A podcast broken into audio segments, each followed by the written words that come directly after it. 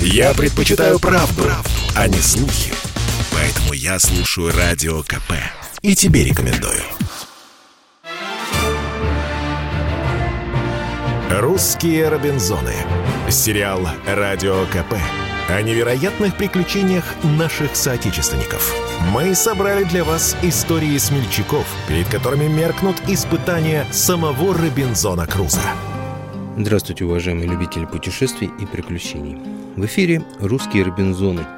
Приложение к совместной программе Русского географического общества и радио «Комсомольская правда» «Клуб знаменитых путешественников». У микрофона постоянно ведущий Евгений Сазонов. В этой программе мы открываем неизвестные страницы весьма-весьма интересной истории. Истории наших соотечественников, которые повторили судьбу Робинзона Круза. И, что удивительно, их реальные приключения значительно превосходили вымышленные. Сегодня мы поговорим о человеке, с которым все знакомы еще со школьной скамьи. Персонаж этот был чрезвычайно необычный – Отчаянный искатель приключений, бретер, виртуозный стрелок и фехтовальщик, герой в войне, задира в мире, гениальный карточный игрок и прочее, прочее, прочее. В общем, находка для писателя. И ни одного. Именно его Александр Сергеевич Грибоедов воплотил в образе Иполита Удушьева в «Бессмертном горе от ума». Но голова у нас какой в России нету. Не надо называть, узнаешь по портрету. Ночной разбойник, дуэлист. В Камчатку сослан был, вернулся алиутом и крепко на руку нечист. Да умный человек не может быть не плутом. Когда ж об честности высокой говорит, каким-то демоном внушаем, глаза в крови, лицо горит, сам плачет, и мы все рыдаем. В описании легко угадывается знаменитейший авантюрист XIX века граф Федор Иванович Толстой по прозвищу «Американец». Двоюродный дядя того самого Льва Николаевича, который тоже не смог пройти мимо фантастического типажа и обессмертил дядюшку в образе Федора Долохова в «Войне и мире». Долохов был человек среднего роста, курчавый и с светлыми голубыми глазами. Ему было лет 25. Он не носил усов, как и все пехотные офицеры, и рот его, самая поразительная черта его лица, был весь виден. Линии этого рта были замечательно тонко изогнуты. В середине верхняя губа энергически опускалась на крепкую нижнюю острым клином, и в углах образовывалось постоянно что-то вроде двух улыбок, по одной с каждой стороны – и все вместе, а особенно в соединении с твердым, наглым, умным взглядом, составляло впечатление такое, что нельзя было не заметить этого лица. Не смог не заметить этого лица и Александр Сергеевич Пушкин. Американец дал ему сразу двух героев. В Евгении Онегине это Зарецкий, некогда буян картежной шайки атаман, а в «Выстреле» – Сильвио – не остались в долгу Вяземский, Тургенев, Гоголь, Герцен и даже легендарный адмирал Иван Федорович Крузенштерн. Правда, в последнем случае это была уже не литература, а отчет о первой русской кругосветной экспедиции. К тому же значительная часть истории осталась за полями, но факт остается фактом. Именно благодаря Крузенштерну граф Толстой сначала превратился в Робинзона, а затем в американца. Феденька Толстой по молодости часто выделал разные кульбиты, проказничал, жестоко разыгрывал, устраивал суточные загулы и даже однажды умудрился стать воздушным пиратом. В 1803 году немецкий воздухоплаватель Гарнер привез в Россию воздушный шар, бывший тогда еще диковинкой.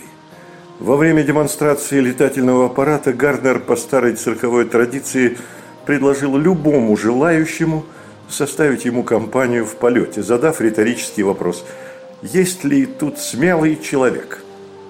Толстой тут же выскочил вперед и с проворностью обезьяны залез в корзину. Гарнер, не ожидавший такого поворота, попытался тихо спровадить офицера вон, но тот потребовал немедленно взлететь, многозначительно схватившись за саблю. Пришлось подчиниться. Перегруженный шар не смог подняться высоко и зацепился за верхушку колокольни. Гарнера несколько часов спасала пожарная команда. А вот Толстой сам выпрыгнул из корзины на купол, лихо перебрался до колокольной площадки и отправился с друзьями-гвардейцами в ресторан отмечать свой первый полет. Остроумный, страстный, живой.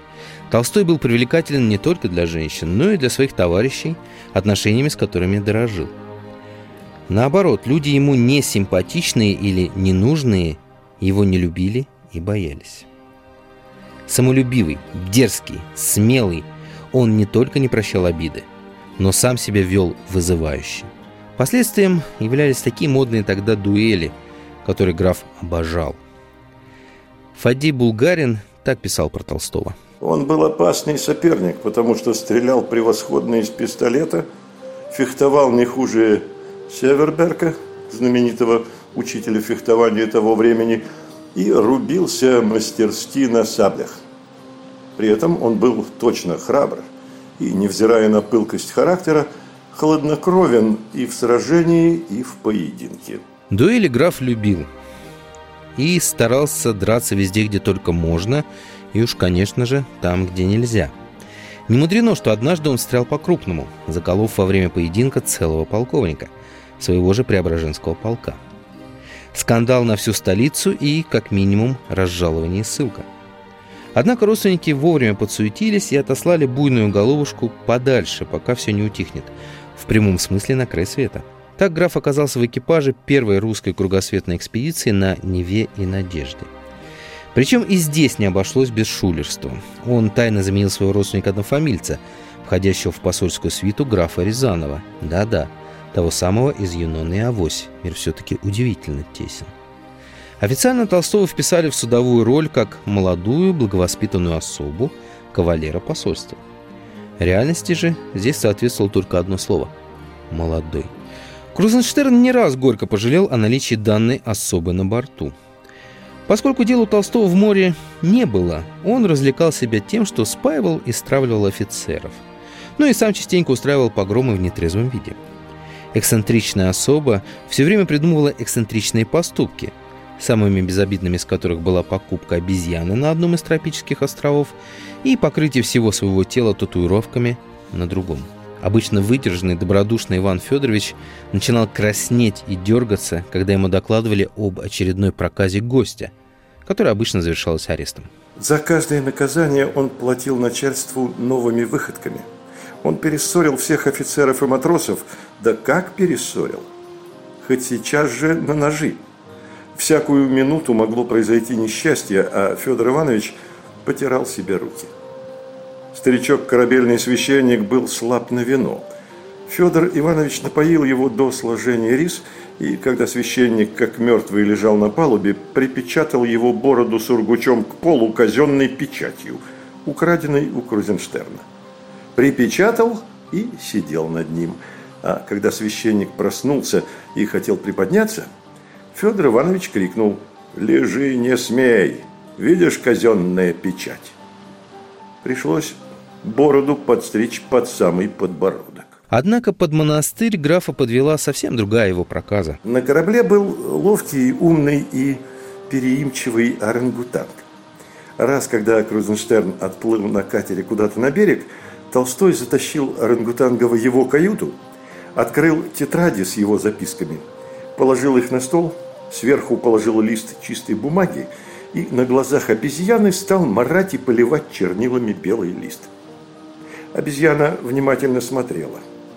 Тогда Федор Иванович снял с записок замазанный лист, положил его себе в карман и вышел из каюты. Орангутанг, оставшись один, так усердно стал подражать Федору Ивановичу, что уничтожил все записи Крузенштерна. На самом деле пострадали не все документы, а лишь часть из них, но именно капли чернил переполнили чашу терпения Крузенштерна. Адмирал не просто пришел в бешенство. Команда по-настоящему опасалась, что капитан выбросит Толстого за борт. Так почти и случилось. У берегов Аляски графа высадили на один из островов под названием Ситху, ныне остров Баранова. Лисянский, капитан Невы, писал, что сколько ему не случалось видеть необитаемых мест, но оные пустотой и дикостью сравниться с сими не могут. Тем не менее, Толстой не привил ни малейшего беспокойства, а отходящий корабль приветствовал поклоном и улыбкой. Ходили слухи, что на остров отправилась и злосчастная обезьяна, и, мол, одичавший граф с ней чуть ли не сожительствовал, как с супругой, а затем и вообще съел с голодухи. Но это уже пошлый анекдот. Э, не обижать, не съедать рангутана нужды не было. Голод Толстому не грозил. Хулиганы изрядно снабдили припасами. А одиночество тоже откладывалось. Ведь спустя несколько дней Новый Робинзон обнаружил, что остров все-таки обитаем. На нем обосновались индейцы-тлинкиты. Русские прозвали их колошами. Дело в том, что женщины этого племени для украшения носили на нижней губе кость, деревяшку или раковину, которую наши соотечественники называли колошкой или колюшкой. Калоши сначала с опаской встретили татуированного пришельца, но затем приняли в семью. Приняли в самом прямом смысле. Граф не только жил и охотился с индейцами, но и получил жены симпатичную туземку. Хотел даже забрать ее с собой в Россию, но что-то там не срослось.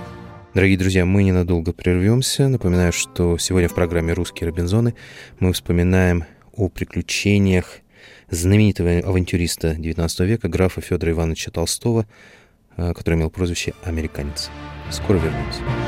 «Русские Робинзоны». Слухами земля полнится. А на Радио КП только проверенная информация. Я слушаю «Комсомольскую правду» и тебе рекомендую. «Русские Робинзоны». Сериал «Радио КП» о невероятных приключениях наших соотечественников. Мы собрали для вас истории смельчаков, перед которыми меркнут испытания самого Робинзона Круза. И снова здравствуйте, уважаемые друзья. В эфире программа «Русские Робинзоны». И беседуем мы сегодня о приключениях знаменитого авантюриста XIX века, графа Федора Ивановича Толстого по прозвищу «Американец». Через несколько месяцев слегка похудевшего, но все же бодрого и довольного жизнью Толстого снял с острова корабль русско-американской компании и доставил на Камчатку. Оттуда сухим путем молодой граф отправился домой. Известный в то время мемуарист Филипп Вигель встретил его среди глухих лесов Ватятского края. На одной из станций мы с удивлением увидели вошедшего к нам офицера в преображенском мундире. Это был граф Федор Иванович Толстой. Он делал путешествие вокруг света с Крузенштерном и Рязановым. Со всеми перессорился, всех перессорил, и, как опасный человек, был высажен на берег в Камчатке и сухим путем возвращался в Петербург. Чего про него не рассказывали. Он поразил нас своей наружностью. Природа на голове его круто завила густые черные волосы, Глаза его, вероятно, от жары и пыли, покрасневшие, показались налитыми кровью. Почти же меланхолический взгляд его и самый тихий говор его настращенным моим товарищем казался смутным. Я же не понимаю, как не почувствовал ни малейшего страха, а напротив, сильное к нему влечение. Он пробыл с нами недолго. Он пробыл с нами недолго. Говорил самое необыкновенное – но самую простую речь вел так умно, что мне внутренне было жаль, что он едет от нас, а не с нами. Может быть, он сие заметил, потому что со мной был ласковее, чем с другими, и на дорогу подарил мне стклянницу смородинового сиропа, уверяя, что, приближаясь к более обитаемым местам, в ней нужды не имеет. Добравшись через полтора года до столицы, Толстой нанес визит уже вернувшемуся с кругосветки Крузенштерну и искренне поблагодарил за возможность пожить такой веселой жизнью с дикарями. В Петербурге Федор Толстой надолго стал гвоздем программы любого великосветского салона, где пугал дам татуировками, а кавалеров страшными рассказами о выживании среди дикарей на Аляске. Мария Федоровна Каменская, двоюродная племянница Федора Толстого, вспоминала, что не раз, ежели не в свете, то все-таки в гостиных и на балах, то есть в обстановке достаточно официальной, он обнажал руки до локтя, расстегивал ворот и демонстрировал татуировки.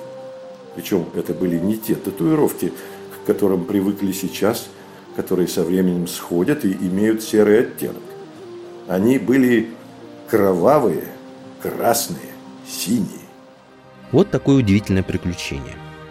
Но нужно отметить, что подобные истории сопровождали американцев всю жизнь.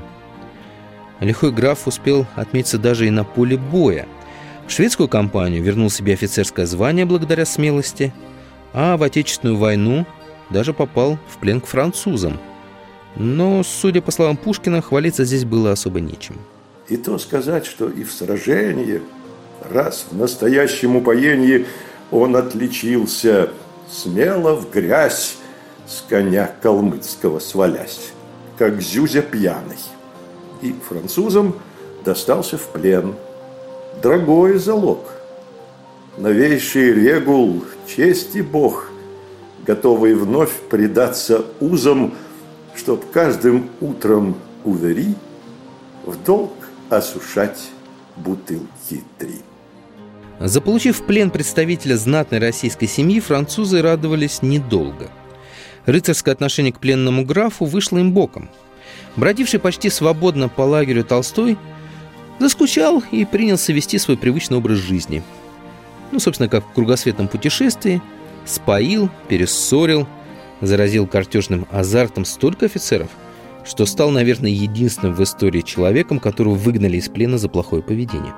Вернувшись в расположение части, Толстой занял место в строю, воевал, был ранен в ногу во время Бородинского сражения – отчего потом всю жизнь слегка прихрамывал, дошел до Парижа и после этого уволился из армии, весь в орденах и в чине полковника. На гражданке он вернулся к любимому делу – картам и дуэлям, в которых ему волшебно везло, хотя волшебства в этом как раз и не наблюдалось. А в игре удачу обеспечивали наблюдательность, талант психолога и обыкновенные шулерские уловки – крепко на руку нечист – это именно про карты. Однажды в конце игры с Павлом Нащекиным Толстой заявил, тот ему должен 20 тысяч. Нащекин резко ответил, что платить не будет, поскольку это фальшь. Тогда Федор Иванович достал пистолет и сказал, что эти деньги придется дать, или Нащекин расстанется с жизнью.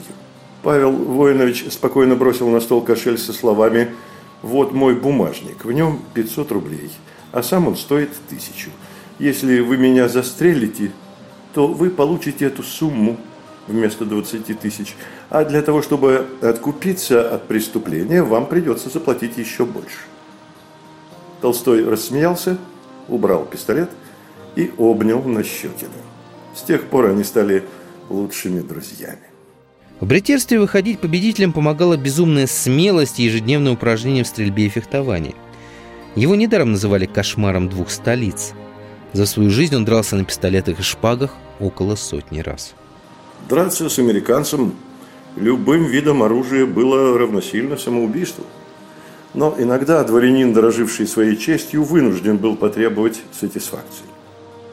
Его очередной противник, морской офицер – оказался именно в такой ситуации, прекрасно зная, что Федор не умеет плавать, при выборе оружия он сказал, мы схватим друг друга и бросимся с обрыва в воду. Проигравшим будет считаться тот, кто первым разожмет пальцы.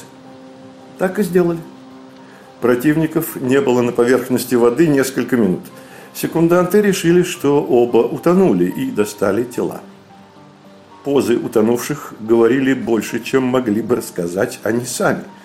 Было видно, что морской офицер пытался оттолкнуть Толстого, но тот обнимал своего соперника мертвой хваткой. Пальцы Федора разжали с большим трудом, стали откачивать.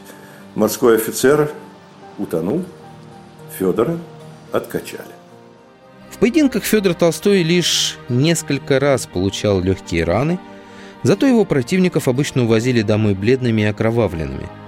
Выжившие становились калеками. Федор Иванович почти всегда целился в пах, объясняя это так.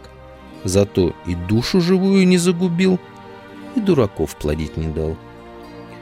Но 11 человек все-таки отправились на тот свет.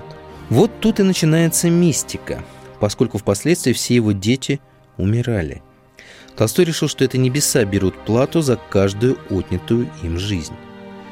С ужасом он вел скорбный подсчет в своем молитвеннике. Когда умерла одиннадцатая дочь, самая любимая, Сара, Напротив ее даты смерти отец вывел «Теперь квит». И действительно, 12-й ребенок Просковья дожила до глубокой старости. Отца она очень любила, часто просила рассказать ей и внукам о своих приключениях, в том числе и на островах. До старости дожил и сам американец, причем в точности, как описал его друг Пушкин в Евгении Онегине. В пяти верстах от Красногорья деревни Ленского, живет и здравствует еще до ныне в философической пустыне Зарецкий. Некогда буян, картежной шайки атаман, глава повес, трибун трактирный, теперь же добрый и простой отец семейства холостой. Надежный друг, помещик мирный и даже честный человек. Так исправляется наш век. Под сень черемух и акаций, от бури укрывшись, наконец, живет, как истинный мудрец. Капусту садит, как Гораций, разводит уток и гусей и учит азбуке детей. Но слава американца еще долго гремела в обеих столицах, вплоть до его смерти – Лев Николаевич Толстой, когда дядя тихо отошел в мир иной, грустно отметил.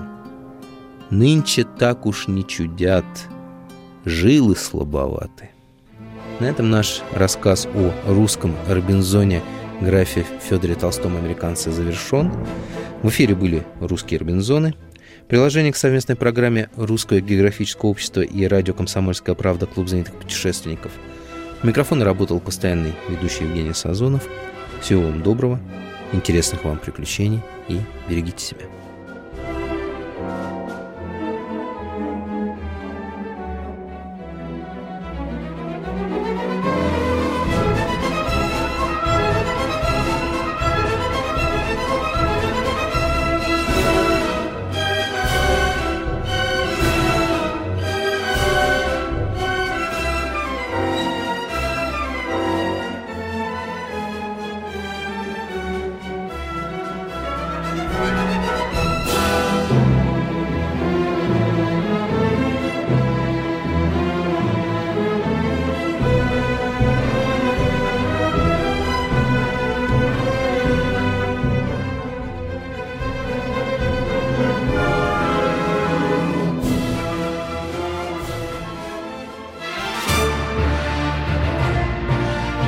«Русские Робинзоны».